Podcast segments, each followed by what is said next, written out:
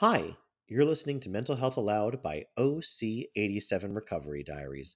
I'm editor in chief Gabriel Nathan, encouraging you to sign up for this podcast wherever you listen. And check us out for more mental health recovery stories at OC87recoverydiaries.org. Family Emergency Prompts OCD Coping Skills by Marilyn June Jansen. I was not prepared for this to happen. Still, for the most part, I remembered to use the OCD coping skills I have practiced for years. October 14th, 2021. We sat in an outpatient surgery center waiting room for my husband Ed to be called in for a medical procedure. My OCD triggers include disease, health issues, and hospitals. Four years of COVID 19 and its variants, Omicron, made my symptoms worse. Shopping and seeing anyone in public terrified me. Furious at the COVID deniers and anti vaxxers. My first response to seeing anyone without a mask was to run from them. Disease and death are just a few of my OCD triggers. Since COVID was deadly, my fear of catching it was akin to that of cancer, the disease that took my mother at age 60. My only calming place was a parking lot at a small craft airport opposite a park. While watching the planes take off, I dreamed of flying to an isolated cabin in the woods. Since dogs are another trigger, walking in a park was not going to happen. Ed was going in for a colonoscopy. The surgeon had performed this procedure on me over 15 years. However, my mind still led me to question what if something goes wrong during the surgery? What if he passes away? What if? What if? I have yearly screenings for the most common cancers, especially those in my family's gene pool. Excessively worried, I prepare myself for mammograms and ultrasounds with guided meditation, visual imagery, and soothing music. Under a doctor's care, I take a prescribed anti anxiety and depression medication. These medications help to alleviate the panic attacks, but they are not a cure all for my reactions to triggers. The meds help me to step back and observe the triggers and realize the lack of danger instead of running away. As per the doctor's instructions, Ed fasted all day and consumed a clear liquid diet. Late in the afternoon, he drank water mixed with a prescribed dose of Miralax. At 10 p.m., he told me he felt dizzy and had tingling sensations in his hands and feet. It's because I didn't have anything to eat, he said. This happens to me all the time. The next day, Ed was a bit wobbly, but insisted on going through with the procedure. Doubts about his surgery nagged at me. My stomach in knots, I asked Ed, Are you sure you want to go through with this? I felt stuck, not knowing what to do. Like with every decision I ever had to make, OCD tortured me with what should I do? What if I make the wrong decision? Round and round. Except I did not have days or hours to obsess about this decision. We had to leave now. At about 6 a.m., I drove to the eerily empty streets of the town to the medical facility. Uneasiness and fear clung to me like a cloak. Inside the waiting area, wearing COVID masks, we sat far away from the other patients, family members, and partners. Heart beating rapidly, sweating, and nauseous, I took in deep breaths, exhaled, and drank water. Ed was called into surgery, but I was not permitted to stay with him in the surgical preparation cubicle. I stepped out of the building for a few minutes to do some stretching exercises to work the tension in my neck, shoulders, arms, and legs. Still, back inside the waiting room, I needed to listen to soothing guitar riffs on Spotify. A few hours later, the physician's assistant told me everything went well and Ed was free to leave the facility.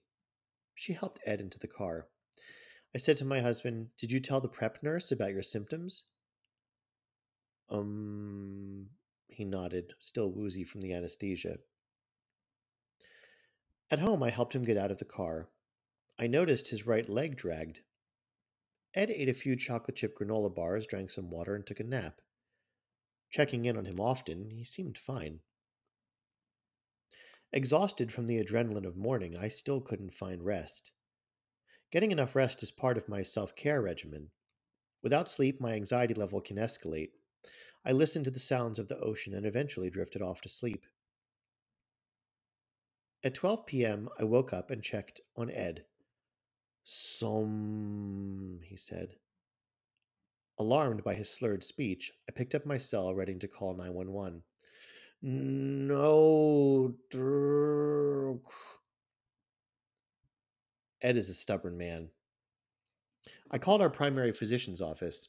We made an appointment with the physician's assistant. Stress level climbing, I hoped the PA would diagnose my husband's condition and tell us if we should go to the ER. In the exam room, the doctor asked Ed to walk, tested his vision, and listened to my husband's slurred speech. I pointed out that Ed's left leg was dragging. I don't think he's had a stroke. Not necessary to go to the ER, the PA said. He scribbled the name of a neurologist on an office form. Make an appointment and they'll run some tests. Kip, don't you think? I said. Ed waved an arm to say, It's fine. Let me take care of everything. After all these years together, I can know what Ed is going to say before he does. I did not want to upset him further by arguing. I had seen this PA before for a minor issue. He seemed nonchalant then. His attitude about Ed's condition unnerved me. Slow, deep breaths. Exhale. Repeat. The receptionist made an appointment with the neurologist for us. At home, I clutched my cell, ready to call 911. Frustrated and exhausted, my fears escalated. What if he had a stroke? What if we're too late and he dies? What if? I forced myself to eat a sandwich and drink some water. Maintaining a healthy diet helps ward off my OCD triggers. Food and water supplied the energy and clarity I needed to face the tough days ahead. Listening to a book on tape, I managed to fall asleep. The following morning, we went to the neurologist's office. The PA examined Ed and asked us questions about his symptoms. I'm ordering a CAT scan, stat, she said. Okay, I said. Where do we go next? I was ready to take Ed to radiology after leaving the office. Oh, oh, no, not now, she said. But you said stat. Doesn't that mean now? No, the imaging office will call you to schedule an appointment. You want us to wait? Seriously? Angry and frustrated, I felt the heat in my face. Ed waved his good hand, telling me to relax. He did not like me to disagree with medical experts. Home again. With Ed resting next to me in our bedroom, I listened to some guided imagery and fell asleep. Seven hours later, the phone rang. Groggy, I answered it. It was the neurologist's PA. I discussed your husband's case with the doctor, she said. Call 911. What? Why didn't you call us sooner? I looked at the clock. It's 1 a.m. Slow, deep breaths. Exhale. Repeat. 911 connected me to the fire department. An ER van parked at our house. Five men came out. A fireman checked Ed's vitals, body temperature, pulse, respiration rate, and blood pressure. Ed's blood pressure was high. What do you want to do, ma'am? he said. Aren't you taking him to the ER? I said. Well, that's up to you, ma'am. What? Isn't it your decision? That's why I called you. My head ached. Defeated, I sat and guzzled down some water. Instead of getting help, I was left drift, drifting in the wind. The hospital isn't too far away. You should drive him over. It'll save you the cost of the ambulance ride. Nerves frayed, head spinning. I was not in an ideal driving condition. Ed, what do you want me to do? I said. My husband's eyes were bloodshot, teary, and looked frightened.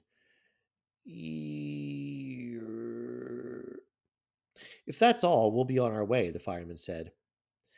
After they left, I gathered my cell phone, bottles of water, and a few granola bars, and my shoulder bag. I helped Ed into the car and drove him through the empty streets of the sleepy town. Slow, deep breaths. Exhale. Repeat. I was annoyed at the EMTs for unloading this decision on me. Shaky, I drove slowly, fearful a cop was waiting in a secluded spot, ready to pull me over. At the ER, an orderly helped Ed into a wheelchair. I found a place to park, donned two masks, and went inside the waiting room. Slow breaths. Exhale, repeat. The ER waiting area was quiet. A couple and their child huddled together in a cluster of seats. A nurse showed me to Ed's examining cubicle. Every minute in the ER was torture for me, and I didn't leave my husband's side once. Memories of my mom's six month battle from terminal cancer haunted me. I flinched when a nurse, PA, or medical tech came in to take Ed's blood, check his vitals, or perform an EKG. At 4 a.m., the on call physician admitted Ed to the stroke wing of the hospital. Glassy eyed and worn out, I got lost on the way home. Scared and afraid, what if my car breaks down? What if a cop stopped me? A cop did flag me down while driving home from work on a desolate street at night. Ed spent a week in the hospital. Then he was moved upstairs to the stroke rehab floor and stayed for three weeks. Ed wanted me to visit him every day, but to maintain good mental and physical health, I had to say no. I felt some guilt, but my mental health is more important.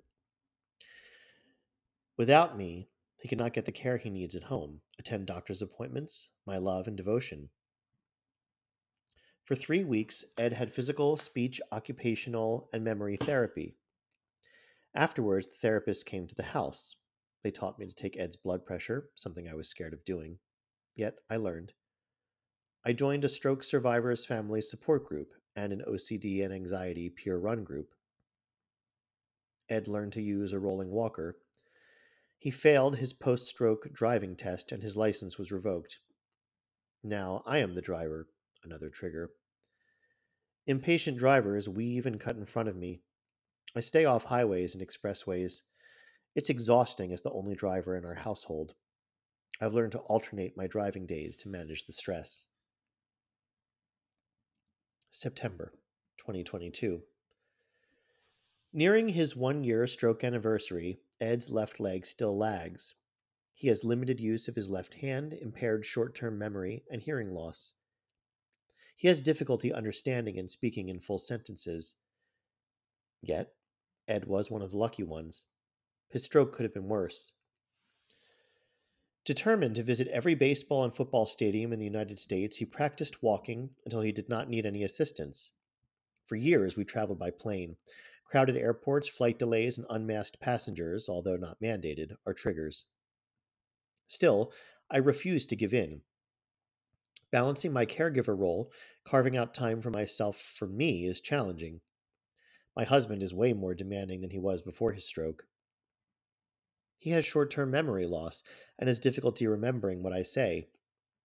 Repeating statements to him, reminding him to get dressed, helping him to find his cell is exhausting. Besides making his doctor's appointments, driving to them, picking up his meds, and food shopping, there are days when I have to say no to what he wants. I am a small business owner and need to devote a portion of my time to keeping it running. Applying my OCD coping skills, I am confident about the future. Marilyn June Jansen is a multi award winning writer. Her poetry, short stories, and essays are published worldwide. She is the author of Molly Moonfish on the Move, What Happens Now, and the Super Cool Kids Story Collection, children's chapter books. Contact Ms. Jansen at www.janwright.com. And you've been listening to Mental Health Aloud by OC87 Recovery Diaries. I'm editor in chief Gabriel Nathan, encouraging you to sign up for this podcast wherever you listen. And check us out for more mental health recovery stories at OC87recoverydiaries.org.